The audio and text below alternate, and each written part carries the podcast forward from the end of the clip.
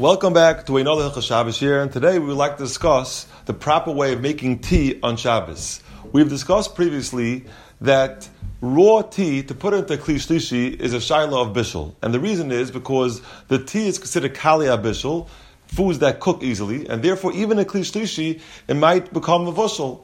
And therefore, a lot of Paiskim, the Aruch the Mishnah Berurah, has big arichis about making tea on Shabbos, and they all come out that even a kli shlishi, you cannot make a tea in a kli shlishi or a kli revi as well. You cannot make a tea in any hot water.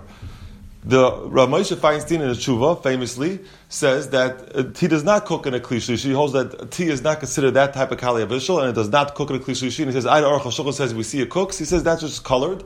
But uh, at the end of the day, a lot of Paiskim do not go with this Rav Moshe Feinstein, and since it's a shaila of the Raisa of Isabishal, there's definitely a mokum to machmir, and to do it in alternative ways to make the tea.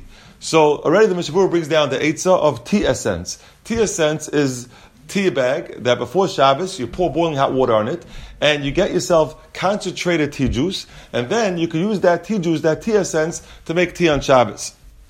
Now that tea essence usually cools off on over Shabbos. So therefore, if you're making a tea, you should not put tea essence into a cup and then put it under, under, the, under the urn, under the kettle, and pour the water directly from the kli rishon.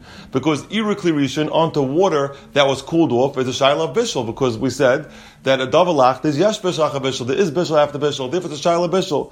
So the, the mutter way of doing it would be is to pour water from the kettle into a cup and then add the tea essence to that cup. And that's not a problem because it's already a klisheni. And in klisheni, even uncooked water wouldn't cook. And definitely this water that was cooked already once, this tea essence will not cook in a klisheni. And therefore that's the proper way of making the tea.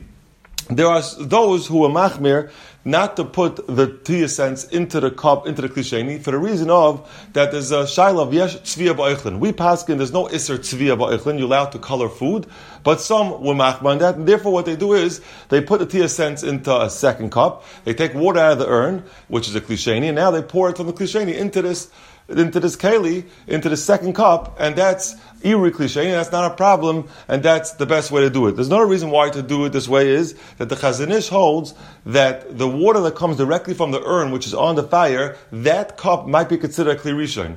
And therefore, in order to have a klisheni, you have to pour it into another cup. So that would be another mila of pouring into another cup and making the tea that way to chabarain, the chumrah of the Chazon Ish.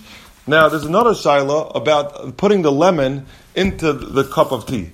So, if it's the cup of tea, if it's the cup is the hot water directly from the urn, so that's the klisheni, there's a shaila of putting a piece of lemon into the klisheni, because the big shaila if the lemon is considered kali habishal or not.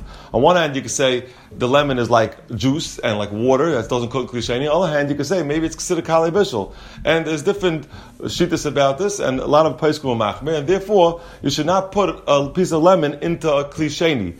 But if we made the tea the way by putting it in another cup, then you, you avoid this problem. There's no problem putting that piece of lemon into the kli, into the second kli, means the urn is kli rishon, the, the water comes out as kli sheni, and you put it into another cup, that's ready to consider a kli shlishi, and therefore there's no problem putting lemon in there, and you can put the tea essence in there, put it in first, and that's the proper way of making tea on Shabbos. Just like I mentioned one more thing about the tea essence, that if the tea bag is still in the tea essence, if there's a little bit left, there might be a problem of butter when you're pouring out the tea essence because you are sucking out the tea from the tea bag. That might be a shaila butter. So therefore, it might be a good eitzah to take out the tea bag from before Shabbos, and then we won't run into a shaila butter. Mention we get the butter, we'll discuss that a little more.